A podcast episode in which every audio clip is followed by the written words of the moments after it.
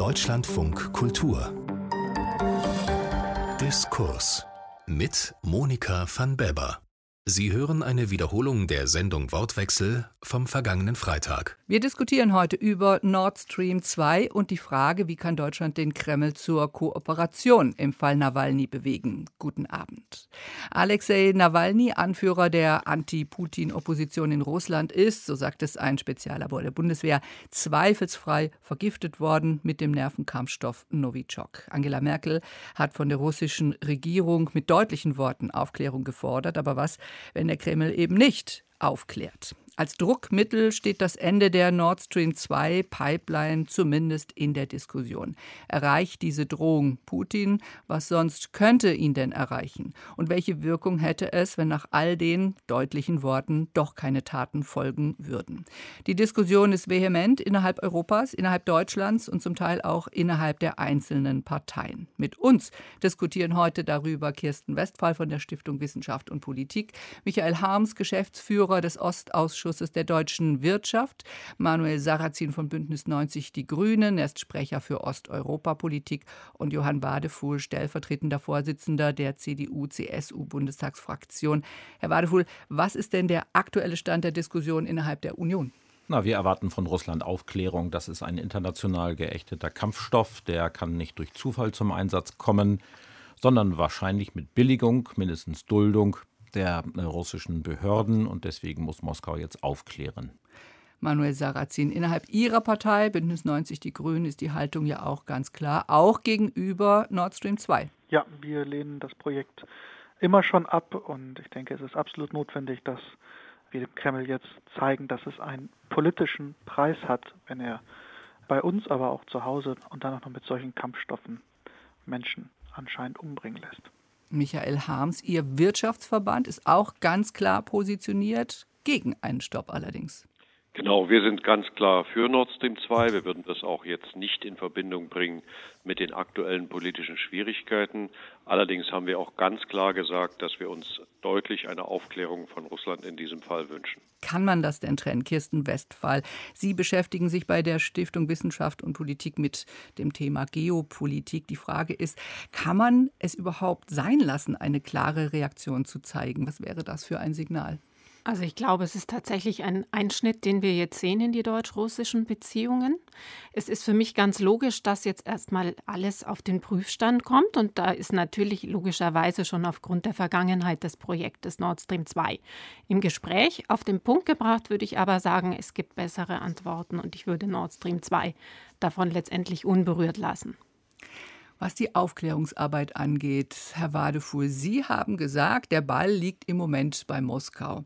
Moskau hat aber inzwischen ja zurückgeschossen. Mittwoch war der deutsche Botschafter in Moskau einbestellt und es hieß vorher, die Verweigerung von Informationen durch die Bundesregierung werde als feindliche Provokation betrachtet. Das ist ein Zitat. Muss sich inzwischen die Bundesregierung rechtfertigen? Nein, so weit kommt es noch. Also das sind alles Nebelkerzen, die wir auch als solche identifizieren sollten.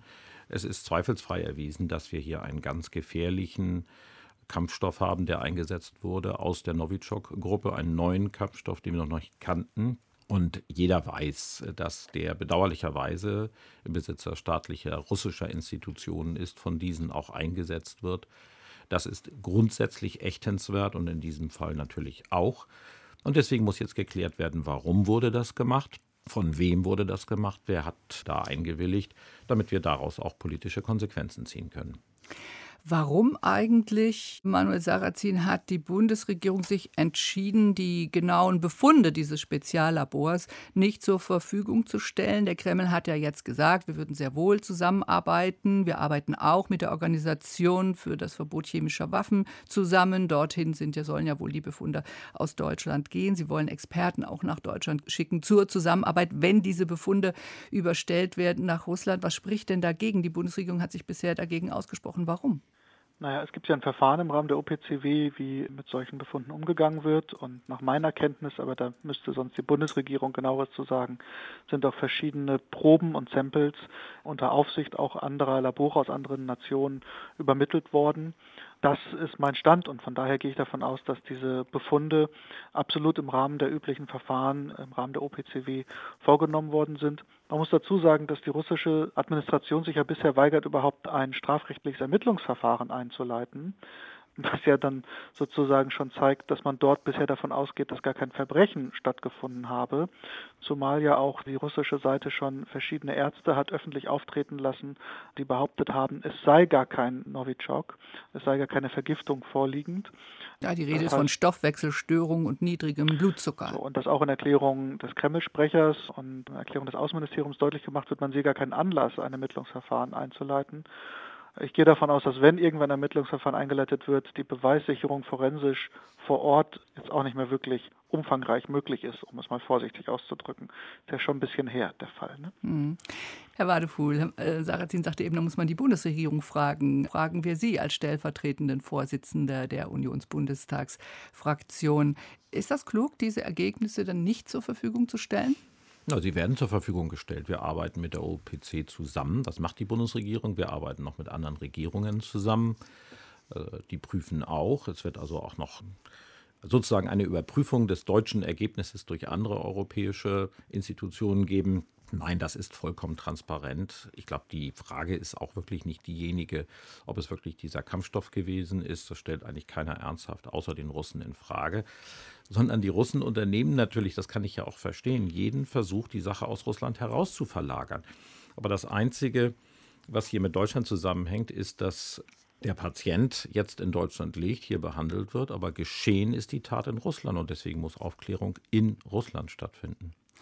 Es gibt einen Historiker, einen Geheimdienstexperten, Wolfgang Krieger heißt er, der in der Taz gerade gesagt, eigentlich ist dieses ganze Gerede jetzt Geklapper, um der Öffentlichkeit vorzuspielen, dass der Westen Möglichkeiten hätte, auf Russland Einfluss zu nehmen.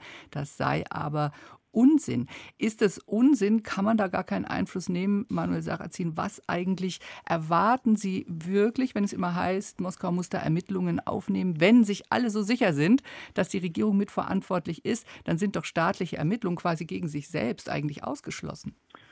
Also wir haben ja in den letzten Jahren, Jahrzehnten viele politische Morde in Russland erlebt. Die Namen unter anderem Politkovskaya, Nemtsov, viele andere, auch viele andere Mordversuche, die gescheitert sind. In den letzten Jahren haben wir auch in anderen europäischen Ländern Morde und Mordversuche erlebt, zum Beispiel im Tiergarten. Und ich gehe auch davon aus, dass wir jetzt nicht dafür sorgen können, dass das Regime Putin seinen mordenden Charakter beilegt, weil wir sie dazu auffordern.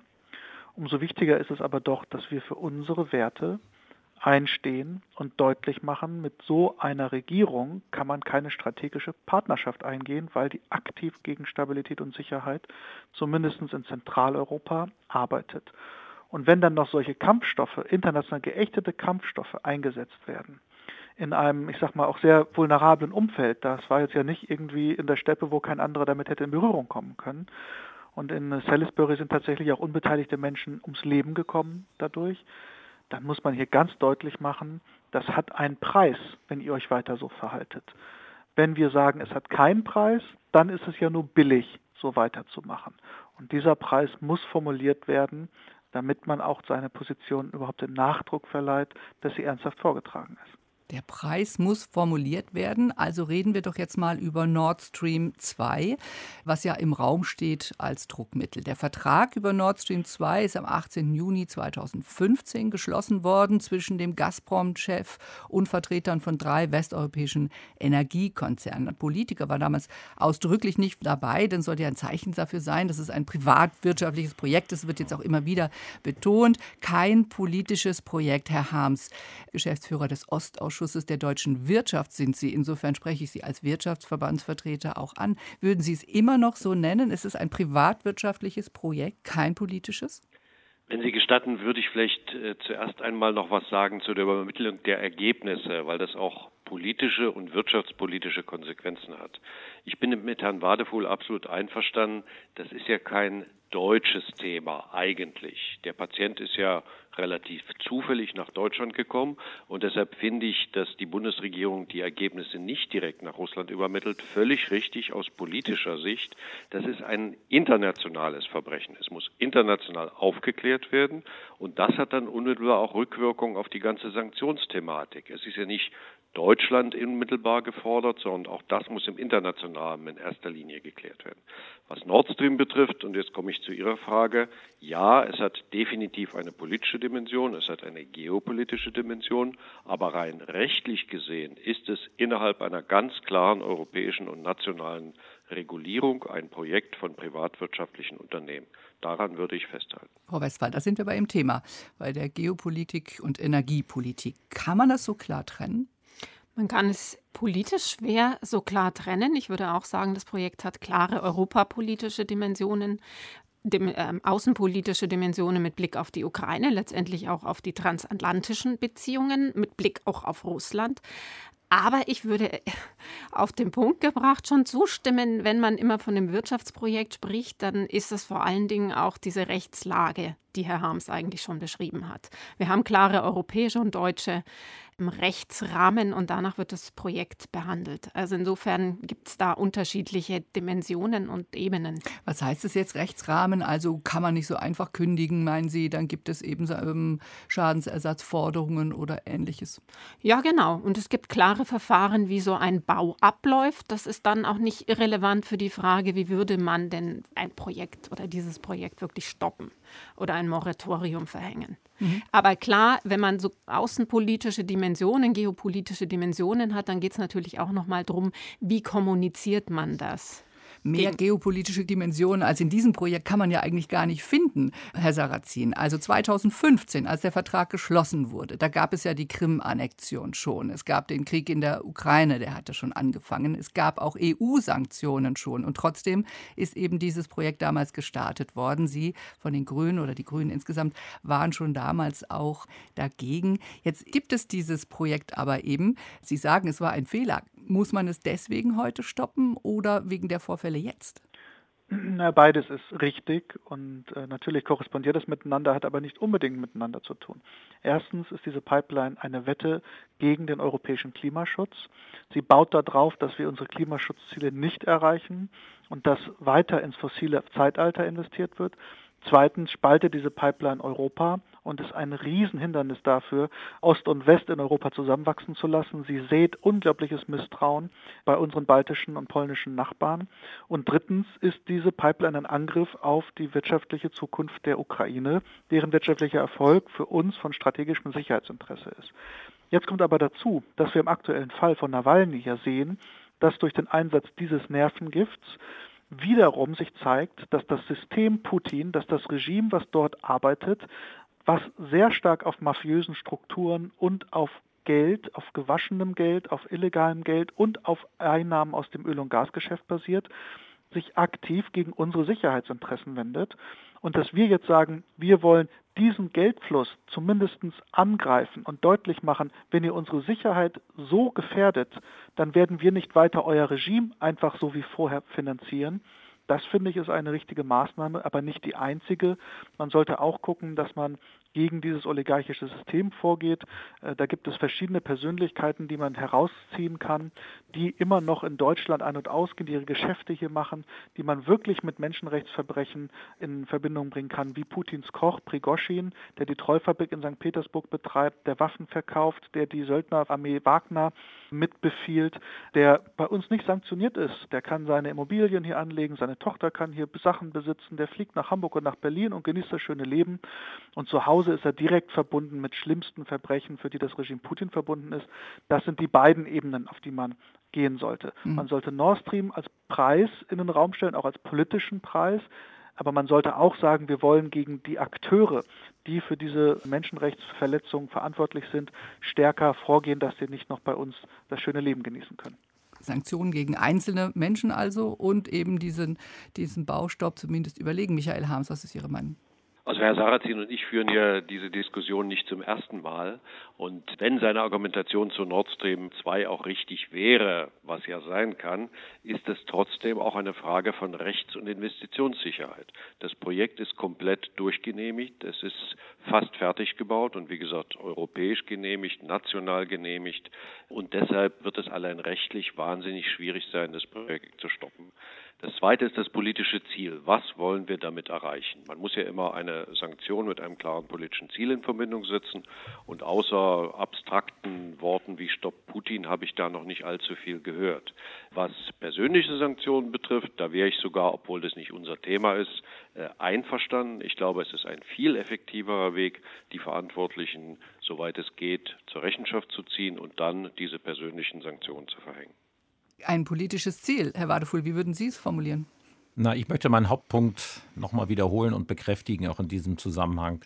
Das ist kein deutsch-russisches Problem, sondern ein europäisch-russisches Problem, ein Problem der internationalen Gemeinschaft. Nur weil Herr Nawalny zum Glück hier in Deutschland behandelt wird, ist es kein bilaterales Problem. Und deswegen müssen wir international antworten und nicht mit einer deutschen Sanktion, sondern mit einer europäischen. Dazu kann um auf Ihre Frage zu kommen, kann Nord Stream 2 gehören. Deutschland sollte das nicht von vornherein ausnehmen, aber Deutschland sollte auch nicht vorpreschen oder darauf bestehen, dass genau das geschieht. Die europäische Ebene soll in zwei Wochen darüber diskutieren, ja. spätestens auf dem EU-Gipfel, eben in zwei Wochen, 25. September. Daraufhin hat Angela Merkel hingewiesen. Aber ich will trotzdem noch mal, jetzt bleiben wir ruhig bei der EU. Die EU hatte ja gesagt, wir wollen keine Abhängigkeit von russischem Gas, nachdem Russland 2006 und 2009 zweimal die Gaslieferung an die Ukraine eben gestoppt hatte im Winter. Das ging um Preise, um Lieferbedingungen, aber es wird schon auch vermutet, dass es vielleicht auch um die Westorientierung der Ukraine ging, also auch schon einen politischen Grund hatte. Die EU hatte dann gesagt, keine Abhängigkeit mehr vom russischen Gas. Deswegen gibt es auch eine Diskussion innerhalb der EU, ob dieses Nord Stream-Projekt so weiter stattfinden soll. Wie groß, reden wir doch mal über das Stichwort Abhängigkeit, Kirsten Westphal, ist denn die Abhängigkeit von Deutschland einerseits, aber auch von der EU von Nord Stream 2? Die Abhängigkeit Deutschlands der EU von Nord Stream 2 ist eigentlich nicht gegeben. Also man muss sagen, die Pipeline ist weder, wie so oft diskutiert wird, eine Gefahr für europäische Energiesicherheit, noch ist sie ein Muss. Wir können ohne diese Pipeline, es gibt andere Pipelines, es gibt die Nord Stream 1, es gibt die Pipeline durch Polen und Belarus und es gibt die alten Ukraine-Leitungen. Also rein von den Kapazitäten haben wir genug. Die Kapazitäten haben auch gereicht, um in den letzten Jahren Rekordvolumina, die wir aus Russland importiert haben, durchzuleiten. Warum haben wir sie dann gebaut, Michael Harms? Oder bauen mit daran? Das, ist, das haben ja nicht wir gebaut, das hat weder Deutschland gebaut noch die EU gebaut, so wie auch weder Deutschland noch die EU irgendwelches Gas importieren. Nicht ein Kubikmeter, das Gas importieren private Unternehmen. Und das ist eine rein betriebswirtschaftliche Kalkulation. Und ich glaube, wir sind gut beraten, das bei diesen marktwirtschaftlichen Prinzipien zu lassen. Wir können natürlich strategische Entscheidungen treffen. Wir können unsere Energiepolitik entsprechend ausrichten. Aber wenn es nochmal innerhalb einer gültigen Regulierung eine privatwirtschaftliche Entscheidung gibt, diese Pipeline auf eigenes Risiko ohne einen Cent europäisches Steuergeld zu bauen, dann sollte es doch bitte das Risiko der Unternehmen bleiben. Finde ich allerdings auch. Und ich möchte dazu noch mal hinzufügen, wir haben in Deutschland eigentlich hinter dieser Pipeline am Ende gestanden. Da gab es Widersprüche in allen Parteien. Ehrlich gesagt muss man auch Manuel Sarrazin sagen, dass auch Grüne die mit gerechtfertigt haben. Jürgen Trittin hat sie noch vor einem Jahr im Spiegel verteidigt. Energiepolitisch hatten sie an dem Kurs Zweifel, klar. Aber wir können nicht aus Kernenergie und Braunkohle aussteigen und nicht andere fossile Energieträger haben. Das ist so schnell nicht machbar, so wünschenswert das alles ist. Der zweite Aspekt ist, wir sollten an der Stelle auch ehrlich miteinander sein. Wir haben unterschiedliche fossile Bezugswege aus Russland. Das betrifft Gas, da könnte man auch andere Wege noch hinzufügen. Das betrifft auch Öl. Wir beziehen sehr viele Öllieferungen aus Russland. Wollen wir die alle kappen? Also wenn wir Putin treffen wollen, müssten wir alles kappen. Können wir uns das leisten? Fragezeichen, Fragezeichen. Die Amerikaner, die uns dazu auffordern, Nord Stream 2 zu kappen, haben gerade in den letzten zwei Jahren für 35 Milliarden Dollar Schweröl bezogen, weil sie Lieferschwierigkeiten unter anderem Situationen in Venezuela haben. Das heißt, die Amerikaner haben da auch nicht nur lautere, sondern schlicht und ergreifend auch wirtschaftspolitische Interessen, die sie verfolgen, weil sie texanische Ölinteressen haben, dem sollten wir auch nicht ohne weiteres Vorschub leisten. Also das muss man in einer Gesamtlage sehen und deswegen sehr in aller Ruhe abwägen, was man an der Stelle tut. Und der letzte mhm. Aspekt ist, wir sollten Russland auch nicht in eine einseitige Abhängigkeit von China drängen. Denn wenn der europäische Markt wegfällt, dann haben sie nur noch China. Und das ist eigentlich auch nicht unser geostrategisches Interesse. Ich kann die Analyse eigentlich nur stützen. Sie hatten mich gefragt, wie abhängig sind wir von Nord Stream 2. Und deswegen hatte ich so geantwortet. Aber wir haben natürlich gute ökonomische, strategische Gründe gehabt, warum die Pipeline Sinn macht und warum letztendlich die Bundesregierung mit dem Rechtsrahmen auch das abgefedert hat. Wir können erwarten, dass die Preise gedrückt werden. Ähm, und das hat natürlich große Auswirkungen für den Industriestandort Deutschland. Es hat auch Auswirkungen für Endkonsumenten, die positiv sind. Wir dürfen eben genau den Punkt nicht vergessen, dass wir aussteigen aus Kohle, aus Kernenergie. Da wird sehr schnell recht viel abgeschaltet, wenn ich mir die Prozentzahlen ansehe.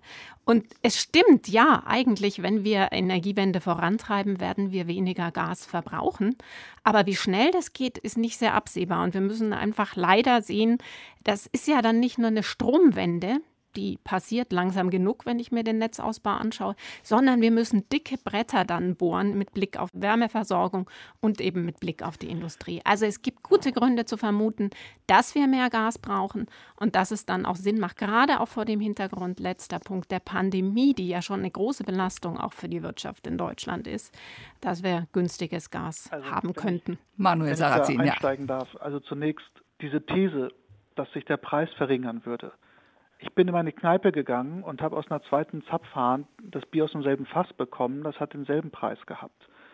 Das ist eine These, die ich so auch an den bestehenden Lieferverträgen über die Pipeline für den deutschen Markt nicht nachvollziehen kann.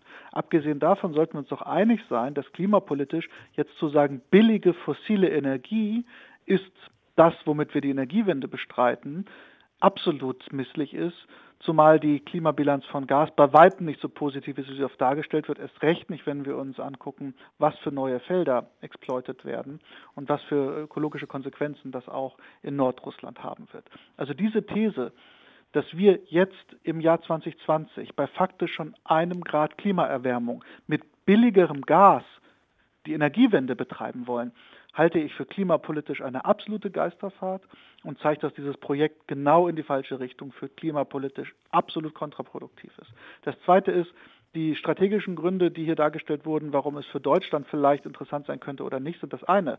Aber ich möchte hier mal ganz offenlegen, reden wir doch mal über die strategischen Argumente, die in der russischen Staatsführung entscheidend waren dafür. Und das ist ganz einfach, dass man die Ukraine energiepolitisch, wenn man will, erpressen und niederringen kann. Das ist ein Mittel der hybriden Kriegsführung der russischen Führung in der Ukraine, übrigens auch in Belarus und auch gegenüber unseren EU-Partnern im Baltikum und in Polen. Und dass man das nicht sieht, dass man nicht auch die Motivationslage der anderen Seite sieht und aus rein egoistischen Gründen, über die ich, wie gesagt, auch anderer Meinung bin, aber selbst sollten wir die annehmen, dann sagt, diese Sicherheitsinteressen, die fallen hinten runter.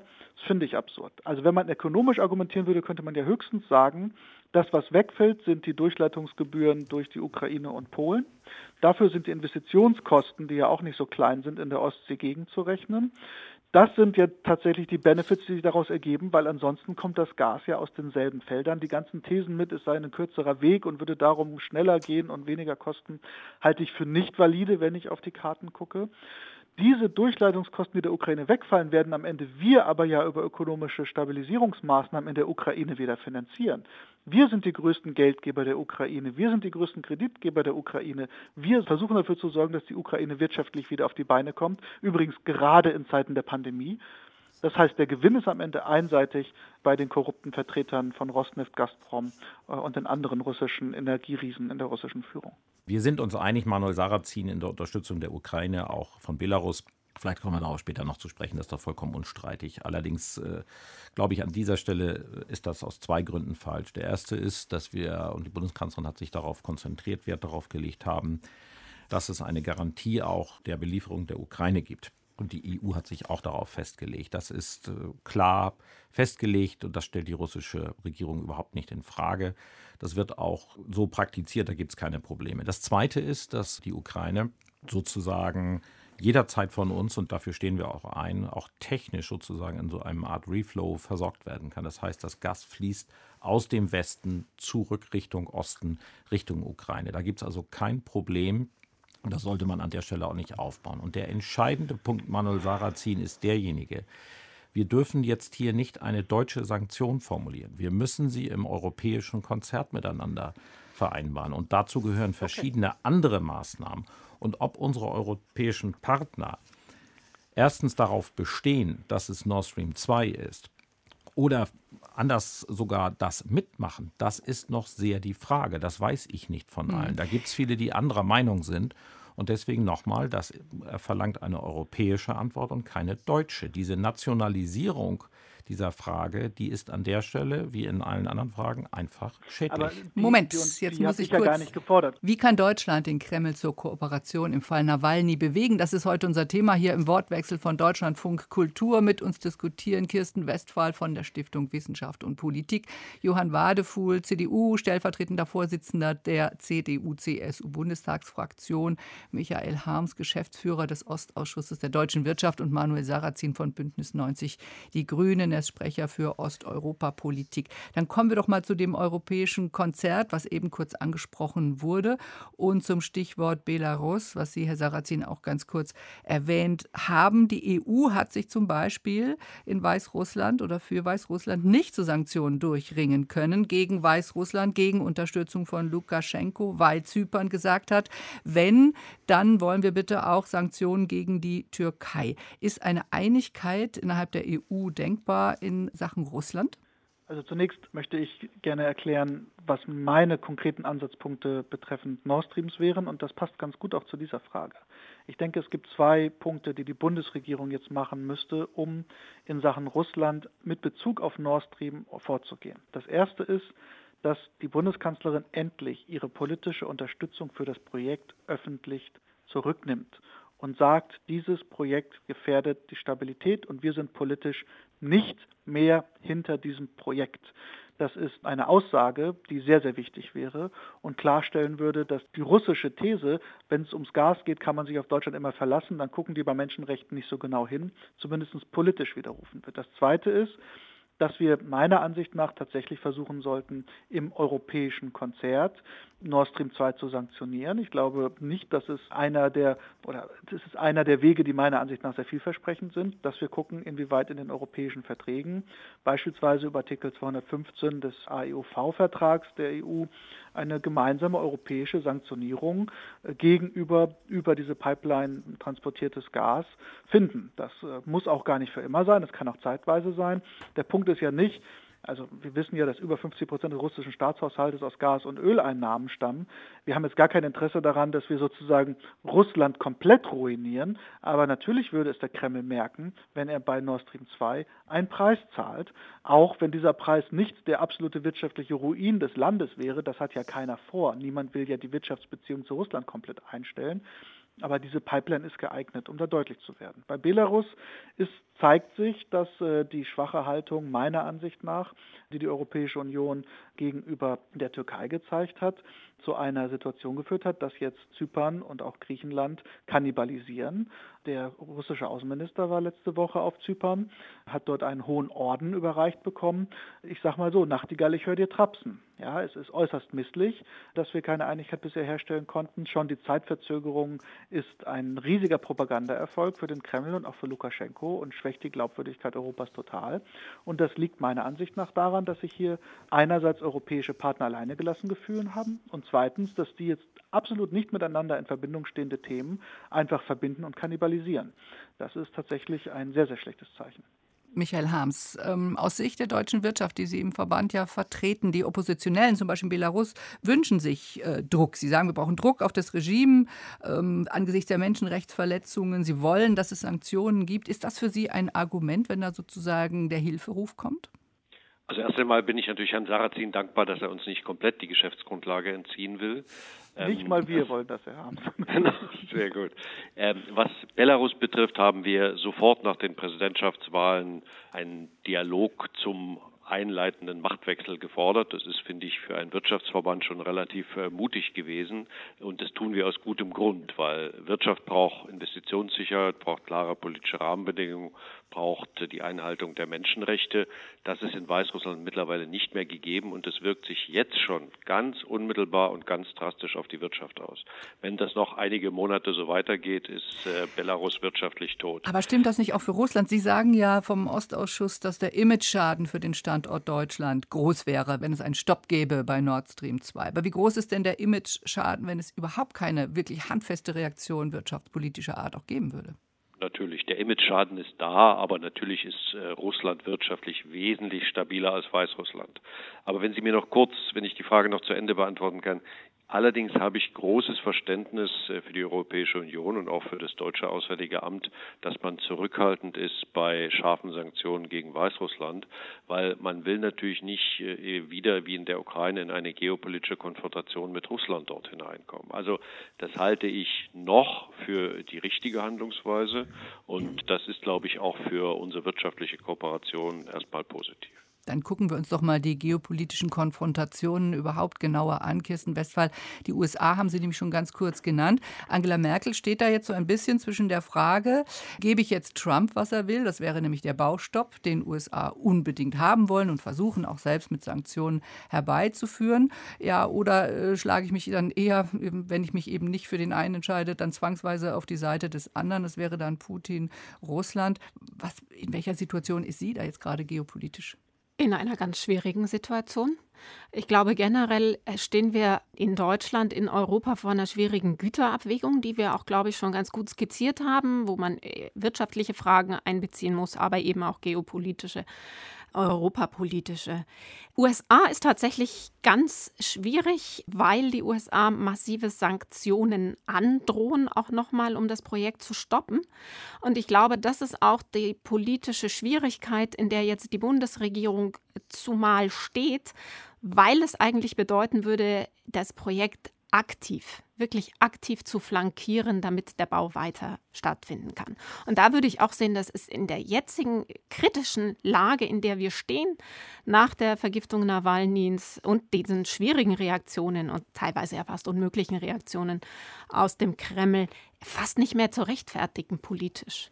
Also da, da, da, bei allem Punkt, den man machen kann, dass das, dass gerade wenn wir nochmal Nord Stream 2 einführen, dass das Projekt wirtschaftlich vorteilhaft ist für Deutschland, für den nordwesteuropäischen Markt. Dabei würde ich bleiben und das ist auch genau der Schnittpunkt, wo wir uns ins eigene Fleisch schneiden würden, würden die wir die Pipeline zur Disposition stellen. Aber die US-Sanktionen nehmen uns quasi auch Handlungsspielraum. Und für mich ist wirklich die Frage, wie werden sich die USA verhalten? Werden sie auch warten auf die Diskussionen, die die Europäer führen und ob die Europäer zu einem Konsens kommen oder werden sie den Druck im Kessel erhöhen und damit auch, glaube ich, uns in Europa Autonomie nehmen? Hm. Herr Wadefuhl. Ja, ich würde schon sagen, wir müssen einfach Grundsatzpositionen beibehalten. Und erstens heißt das extraterritoriale Sanktionen der Vereinigten Staaten von Amerika gegen Deutschland, gegen Europa akzeptieren wir nicht, halten wir auch nicht für zulässig und dagegen wehren wir uns, auch in dieser schwierigen Situation. Zweitens, Herr Amts hat von darauf hingewiesen und äh, da möchte ich schon Manuel Sarrazin sagen, dass mit der politischen Unterstützung das muss man schon klarstellen. Es gibt klare Genehmigungen in Deutschland für Nord Stream 2, die auch eine Bundeskanzlerin nicht einfach vom Tisch fegen kann. Wir leben in einem Rechtsstaat und da gibt es wasserrechtliche, umweltrechtliche, bergrechtliche Genehmigungen etc. pp, die bestehen. Und die wird auch eine Bundeskanzlerin nicht beseitigen können. Und deswegen den Eindruck zu erwecken, dass wir deswegen, weil es eine energiewirtschaftliche Zusammenarbeit äh, gibt, bei Menschenrechten nicht genau hinschauten, das ist gerade eben insinuiert worden, das muss ich schon klar zurückweisen. Wenn jemand sehr klar bei Russland hingeschaut hat, auf Sanktionen gedrungen hat, die auch auf europäischer Ebene immer durchgesetzt hat, dann war das Angela Merkel. Aber natürlich erweckt es den Eindruck, wenn man über wirtschaftliche Auswirkungen spricht und sich fragt, wie der Gaspreis fällt oder steigt bei der jeweiligen Handlung, wenn man sich fragt, ähm, was ist da gerade passiert, wenn es ein Mordanschlag war, ja. wenn sich dort alle so sicher sind, darf man dann eigentlich darüber reden, was es uns kostet? Natürlich darf man darüber reden. Also ich meine, wir haben unser größter Handelspartner ist China und was die mit den Uiguren machen, ist eine völkerrechtliche Katastrophe, eine Menschenkatastrophe. Es ist verabscheuenswürdig. Und dennoch würde jetzt ja keiner sagen, wir stellen den Handel mit China ein. Das ist für VW der größte Automarkt. Also das muss man in, in diesen Interdependenzen leben wir, in diesen Zielkonflikten leben wir. So ist die Welt. Und ähm, damit umzugehen ist schwierig und da gibt es nicht immer richtig und falsch, sondern ganz viele Grautöne, die wir abzuwägen haben. Und deswegen möchte ich hier nochmal sagen, und natürlich wird das Konsequenzen haben müssen für Russland. Nur wir müssen das einordnen. Skripal ist in Europa, damals noch in der EU, angegriffen worden durch ein Nervengift. Der Tiergartenmord ist in Deutschland geschehen und Nawalny ist eine Geschichte, die in Russland geschehen ist. Das heißt, ich sehe den, den Anlass zu einer klaren Reaktion, aber sie muss jetzt nicht von vornherein vielfache Dimensionen der vorherigen Reaktionen haben, sondern sie muss sozusagen sich dort einfügen. Und es muss Russland klar sein, dass es in unserem Interesse ist, wirtschaftlich, auch politisch zusammenzuarbeiten, aber dass Russland auch weiß, das hat natürlich Konsequenzen und, und die werden in Form vielleicht der Ausweisung von Diplomaten, auch der Beschlagnahme von Vermögen. Und Herr Sarrazin hat ja auch zu Recht Personen äh, angesprochen, die hier weiter herreisen. Und natürlich, die Bundeskanzlerin hat ja gesagt, sie schließt auch Nord Stream 2 nicht aus, aber diese deutsche Fokussierung nur auf dieses Projekt wird der Sache insgesamt in ihrer Komplexität nicht gerecht kenne noch ein paar andere Nachbarstaaten, die da sehr fokussiert drauf sind. Ja, aber andere, die sind auch ausdrücklich dagegen. Ich weiß, dass die baltischen ja, Staaten sind dagegen sind und Polen Franzosen dagegen ist. Das finden das auch nicht lustig, dass sie Nein, ihre und ich glaube, Flugzeugträger zurückkaufen durften für 2,7 Milliarden wegen der Ukraine-Krise. Ja, die Franzosen. Und wir ein paar Monate später so ein Projekt dann angestoßen richtig, haben. Richtig, richtig. Die Franzosen sind aber jetzt ausdrücklich sehr, sehr zurückhaltend, auf Nord Stream 2 gestoppt werden sollte. Österreich ist da sehr zurückhaltend, Italien ist da sehr zurückhaltend. Und Entschuldigung, mit denen müssen wir uns auch abstimmen. Nochmal, die Position der Bundesregierung ist, Nord Stream 2 gehört mit in den Katalog der möglichen Konsequenzen hinein, aber es ist weder im positiven noch im negativen Sinne eine Bedingung. Herr Harms. Ja, vielleicht darf ich noch einmal grundsätzlich zu Sanktionen sagen. Wir müssen bei Sanktionen, wie gesagt, immer drei Dinge beachten. Wirksamkeit, können wir unsere klaren politischen Ziele damit durchsetzen? Zweitens Abwägung, da hat Herr Wadefuhl ja gerade darauf hingewiesen. Und wir haben gerade, wenn Sie über Russland sprechen, wir haben klimapolitisch Riesenherausforderungen oder auch Riesenchancen mit Russland. Auch das müssen wir irgendwo abwägen mit unseren langfristigen strategischen Interessen. Und das Dritte ist Durchsetzbarkeit. Können wir das überhaupt durchsetzen? Und auch da bin ich sehr, sehr skeptisch, äh, ob so ein Land wie Russland, was ja den Partner China hat, wir hatten ja auch schon darauf hingewiesen, äh, eigentlich, wenn wir jetzt ehrlich sind, äh, können wir Russland gar nicht so weit sanktionieren, um sozusagen äh, die Russen irgendwohin zu zwingen. Ja. Äh, es gibt ja auch erste optimistische Signale aus Moskau. Der Kreml-Sprecher Peskov hat ja heute gesagt, Russland wäre im internationalen Umfeld zu einer Kooperation bereit. Also ich hoffe sehr, dass das noch konkreter wird. Wirksamkeit, nochmal ein wichtiges Stichwort. Zum einen habe ich gelesen, dass Putin Währungsreserven in Rekordhöhe angeschafft hat. 600 Milliarden Dollar habe ich jedenfalls gelesen, um richtig, sich gegen solche Sanktionen der Zukunft etwas zu wappnen. Die andere Frage, Wirksamkeit von Sanktionen. Ich habe mich gewundert, Herr Sarrazin, dass Wirtschaftsminister Altmaier gesagt hat, er kenne keinen Fall, in dem Sanktionen Verhaltensänderungen bewirkt haben. Wenn das so ist, wenn die also nie grundsätzlich wirksam sind, warum macht man es dann überhaupt?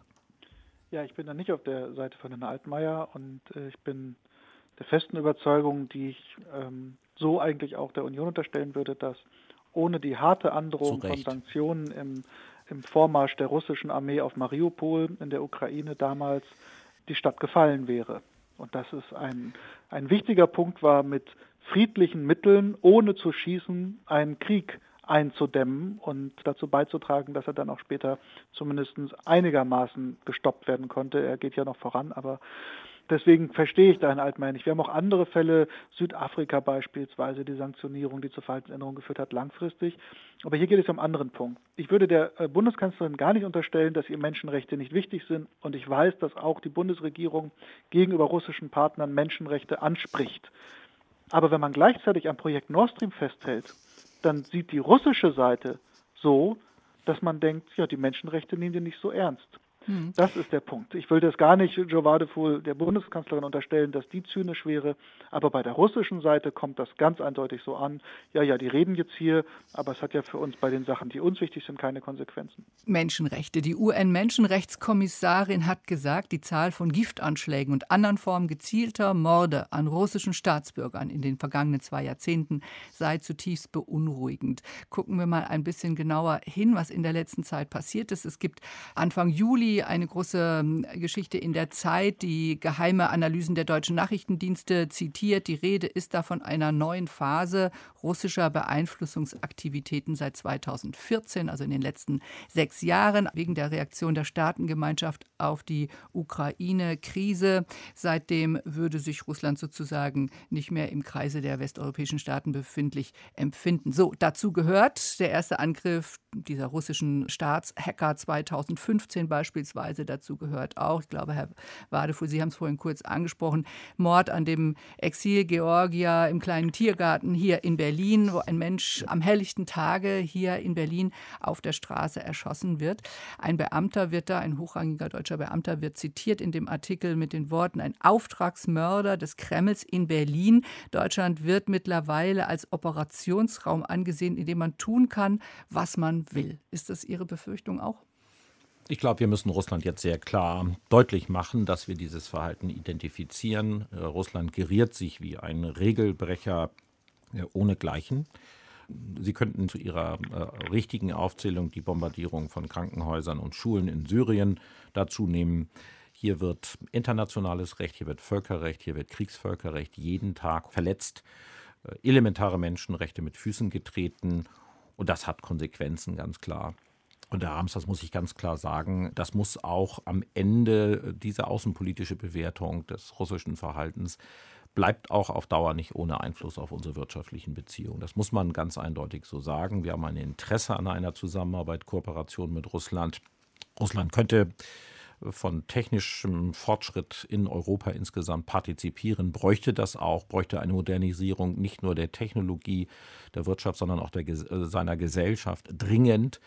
Europa ist da ein viel besserer Partner als China welches am Ende auch Russland in seine sinozentrische Weltordnung eigentlich auch nur einfügen möchte. Wenn das in Moskau mal erkannt würde, wäre es gut, wäre es richtig aber das wird zurzeit nicht erkannt und deswegen müssen hm. wir klare Grenzen setzen. Und deswegen, Manu Sarrazin, ist es völlig unstreitig, dass auch dieser Anschlag auf Nawalny Konsequenzen haben muss. Der Anschlag auf Skripal, von dem wir vorhin auch schon kurz gesprochen haben, in Großbritannien, der hatte klare Konsequenzen. Ja. Michael Harms, nach diesem Anschlag hat Großbritannien sämtliche Beziehungen zu Russland auf jedenfalls das Minimum reduziert. Es haben damals 15 europäische Staaten, die USA und Kanada, mehr als 30 russische Diplomaten ausgewiesen.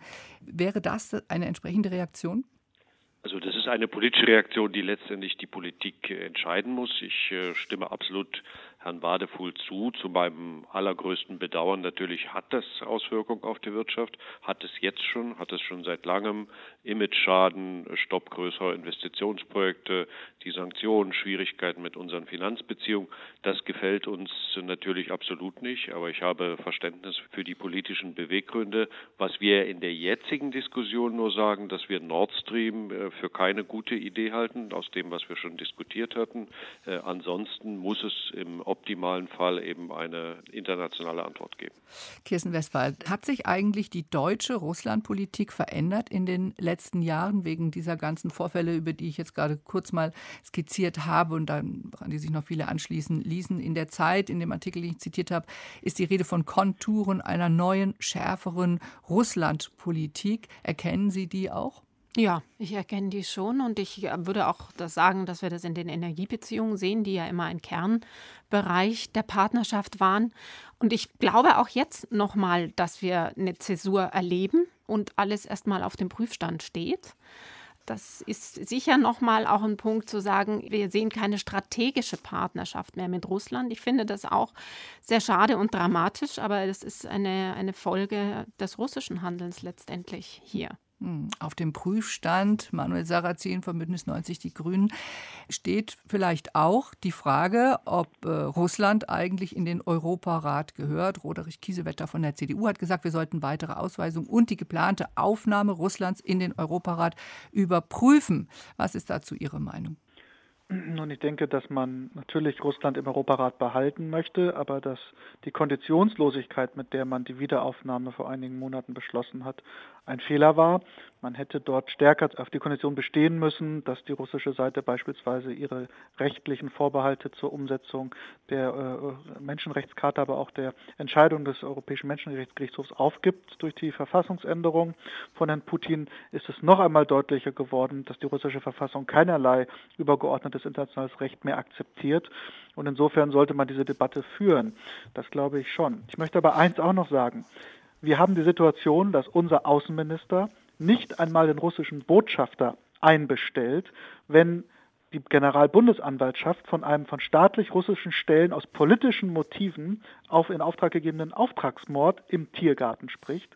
Wir haben jetzt die Situation, dass unser Außenminister ausdrücklich betont, äh, wegen des Falls Nawalny und der russischen Vorwürfe des Vorgehens, den russischen Botschafter nur zum Kaffee eingeladen zu haben, nicht einbestellt zu haben, während die russische Seite betont in einer Pressemitteilung, dass der deutsche Botschafter in Moskau einbestellt wurde.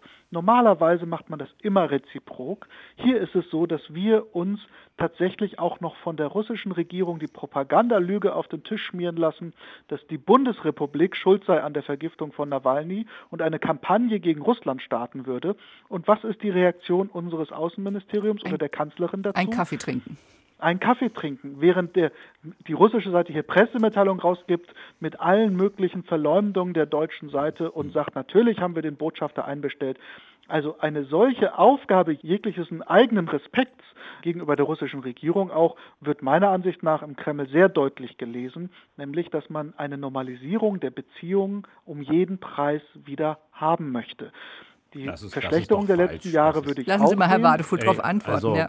äh, Gerne, ja. Also bei allem Verständnis für die Aufgaben einer Opposition möchte ich schon noch mal Folgendes gerade rücken. Erstens hat die Bundeskanzlerin und damit die Bundesregierung dafür Sorge getragen, dass Herr Nawalny nach Deutschland gekommen ist.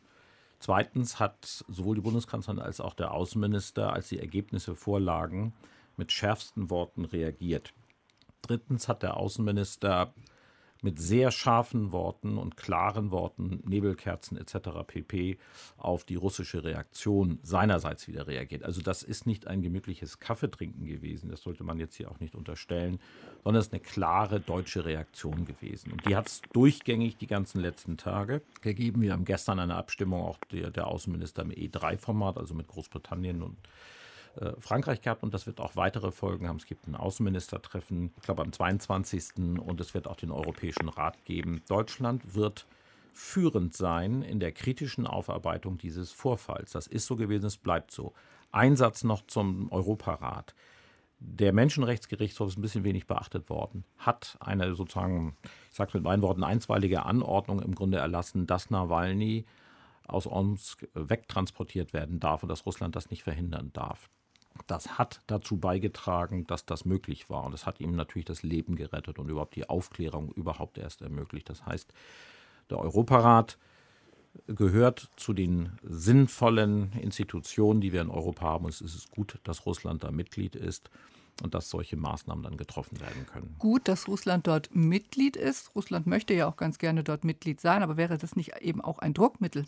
Das ist ja ein Druckmittel, es hat ja gewirkt. Diese einstweilige Anordnung hat ihre Wirkung entfaltet. Russland hat danach den Widerstand aufgegeben und hat einen Abtransport erlaubt, nachdem man vorher noch gesagt hat, das wäre nicht möglich, etc. pp. Also das hat, hat halt faktisch. wollen, bis das Gift angeblich nicht mehr nachweisbar ist. Ja, mag ja sein. Mag ja sein. Ein Eingeständnis der Schuld gewesen, wenn man sich geweigert hätte, ihm adäquate medizinische Hilfe zu geben. Ja, ich will ja nur darauf hinweisen, dass der Menschenrechtsgerichtshof seine Wirkung entfaltet hat und das Auditorium der Parlamentarischen Versammlung, in der wir beide ja auch tätig sind, auch seine Wirkung entfalten wird, wenn es dann endlich wieder äh, nach Corona oder unter Corona-Bedingungen zusammentreten kann. Das heißt, der Europarat wie die Vereinten Nationen, sozusagen als kleine Mini-Vereinte Nationen hier in Europa, haben einen Auftrag, Rechtsstaatlichkeit, Menschenrechte zu diskutieren, aufzudecken und zu gewährleisten. Und da steht Russland und die Delegation regelmäßig vor sehr unangenehmen Diskussionen. Und wir sorgen für Transparenz und äh, es hat auch praktische Wirkung gezeigt. Und das finde ich ist ein kleiner, aber nicht unwesentlicher äh, Erfolg, den man auch mal herausstellen sollte. Alexei Nawalny heißt es, geht es inzwischen etwas besser. Ist er aus dem Koma wieder aufgewacht. Das heißt, er ist ansprechbar und deswegen auch wird jetzt sein Schutz erheblich erweitert. Äh, offensichtlich gibt es Sorge, dass es einen weiteren Anschlag auf ihn geben könnte, wenn er nicht besser geschützt wird. Ähm, wie groß ist eigentlich die Sorge Putins von über das dem gegenüber, was er da sagen könnte? Wie nervös? Was würden Sie einschätzen, Kirsten Westphal, ist Putin gerade? Ich glaube, Moskau ist tatsächlich nervös. Das zeigen Reaktionen der russischen Führung als auch in der Presse und auch Kollegen, die man hört, weil eben die Bundesregierung relativ scharf reagiert hat und weil eben auch so ein Projekt mit hoher Symbolkraft wie Nord Stream 2 auf dem Prüfstand steht. Hm. Wenn Sie einen Blick in die Zukunft wagen würden und eine Voraussage äh, sich trauen würden, ähm, abzugeben, Michael Harms, Geschäftsführer des Ostausschusses der deutschen Wirtschaft, was wird denn die EU in zwei Wochen, 25. September, beschließen? Was glauben Sie, wird es zu Sanktionen kommen? Ich äh, glaube, dass sich natürlich die äh, Resultate, die Deutschland übermittelt hat, äh, bestätigen werden.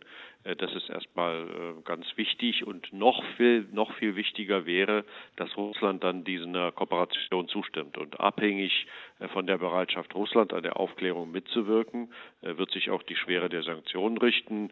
Im mindesten Fall erwarte ich so etwas Ähnliches wie im Fall von Skripal, die Ausweisung von Diplomaten. Im allerschlimmsten Fall würde es dann doch zu bestimmten Wirtschaftssanktionen kommen. Manuel Sarrazin, was erwarten Sie? Also ich halte das für nicht richtig prognostizierbar, was bei dem Rat in zwei Wochen rauskommt, weil ja auch die Entwicklungen sich noch weiterentwickeln und weil ich erwarte, dass die russischen Propagandatricks ähm, auch in unserer öffentlichen Debatte eine gewisse Wirkung entfalten werden, die jetzt mit aller Kraft versuchen, das zu einer Verschwörung aus Deutschland gegenüber Russland zu machen und die Geschichten, wer alles angeblich ein Interesse gehabt hätte, Nawalny umzubringen, die laufen ja schon sehr breit. Das stimmt und in Umfragen ja. wäre es sehr wichtig, dass die Bundesregierung hier nicht gegen Sanktionierung eintritt, sondern sich für Sanktionierung im europäischen Konzert einsetzt, so wie es auch wichtig wäre, dass die Bundesregierung sich für die Sanktionierung von Herrn Lukaschenko einsetzt und nicht wie geschehen sich gegen die Sanktionierung von Herrn Lukaschenko auf europäischer Ebene eingesetzt hat. Und dann werden wir sehen, was in zwei Wochen rauskommt. Propagandatricks. In Umfragen ist eine Mehrheit der Bevölkerung gegen einen Baustopp. 55 Prozent sind dagegen, 31 Prozent dafür. Und es gibt einen klaren Ost-West-Unterschied. 70 Prozent in den östlichen Bundesländern sind gegen einen Baustopp, sind also näher vielleicht dran an Russland als ähm, in Westdeutschland. Da sind nur 50 Prozent gegen einen Baustopp. Ähm, Propagandatricks und das noch zwei Wochen lang. So lange dauert es bis zum 25. September, bis zum EU-Gipfel, Johann Wadefuhl. Ähm, inzwischen ist die Diskussion ja auch schon wieder etwas abgeflacht. Was könnte denn bis dahin passieren? Na, es finden jede Menge Konsultationen statt, denn das Wichtigste ist doch, dass wir gemeinsam reagieren. Das schlimme Beispiel Belarus haben Sie genannt, wo Zypern uns an einer gemeinsamen europäischen Reaktion gehindert hat. Und das Beste, was Putin passieren kann und das schlechteste Signal, was fast zum Weitermachen ermutigen könnte, wäre, dass Europa nicht geschlossen wäre. Das heißt, wir müssen zusammenstehen. Und nochmal, Deutschland ist dort treibende Kraft. Wir sind dafür, dass man reagiert. Wir sagen, der Instrumentenkatalog ist sehr breit, den man nutzen kann, sowohl gegenüber Belarus als auch gegenüber Russland. Und wir wollen, dass es gemeinsam abgestimmt wird und dass wir zu einem gemeinsamen Ergebnis kommen. Wenn wir das haben, dann wird Europa Wirkung erzielen. Und wenn wir nicht zu einer Gemeinsamkeit kommen, dann werden wir keine politische Macht sein, die wir aber sein müssen, um grundlegende Rechte und Normen zu verteidigen. Was wäre die Konsequenz, Kirsten Westphal, um bei diesem Stichwort zu bleiben, wenn es keine, kein gemeinsames Ergebnis geben würde in zwei Wochen? Ich finde, das wäre ein fatales Signal ich würde mir auch sehr wünschen, dass man wirklich zu einer gemeinsamen Position kommt in Europa.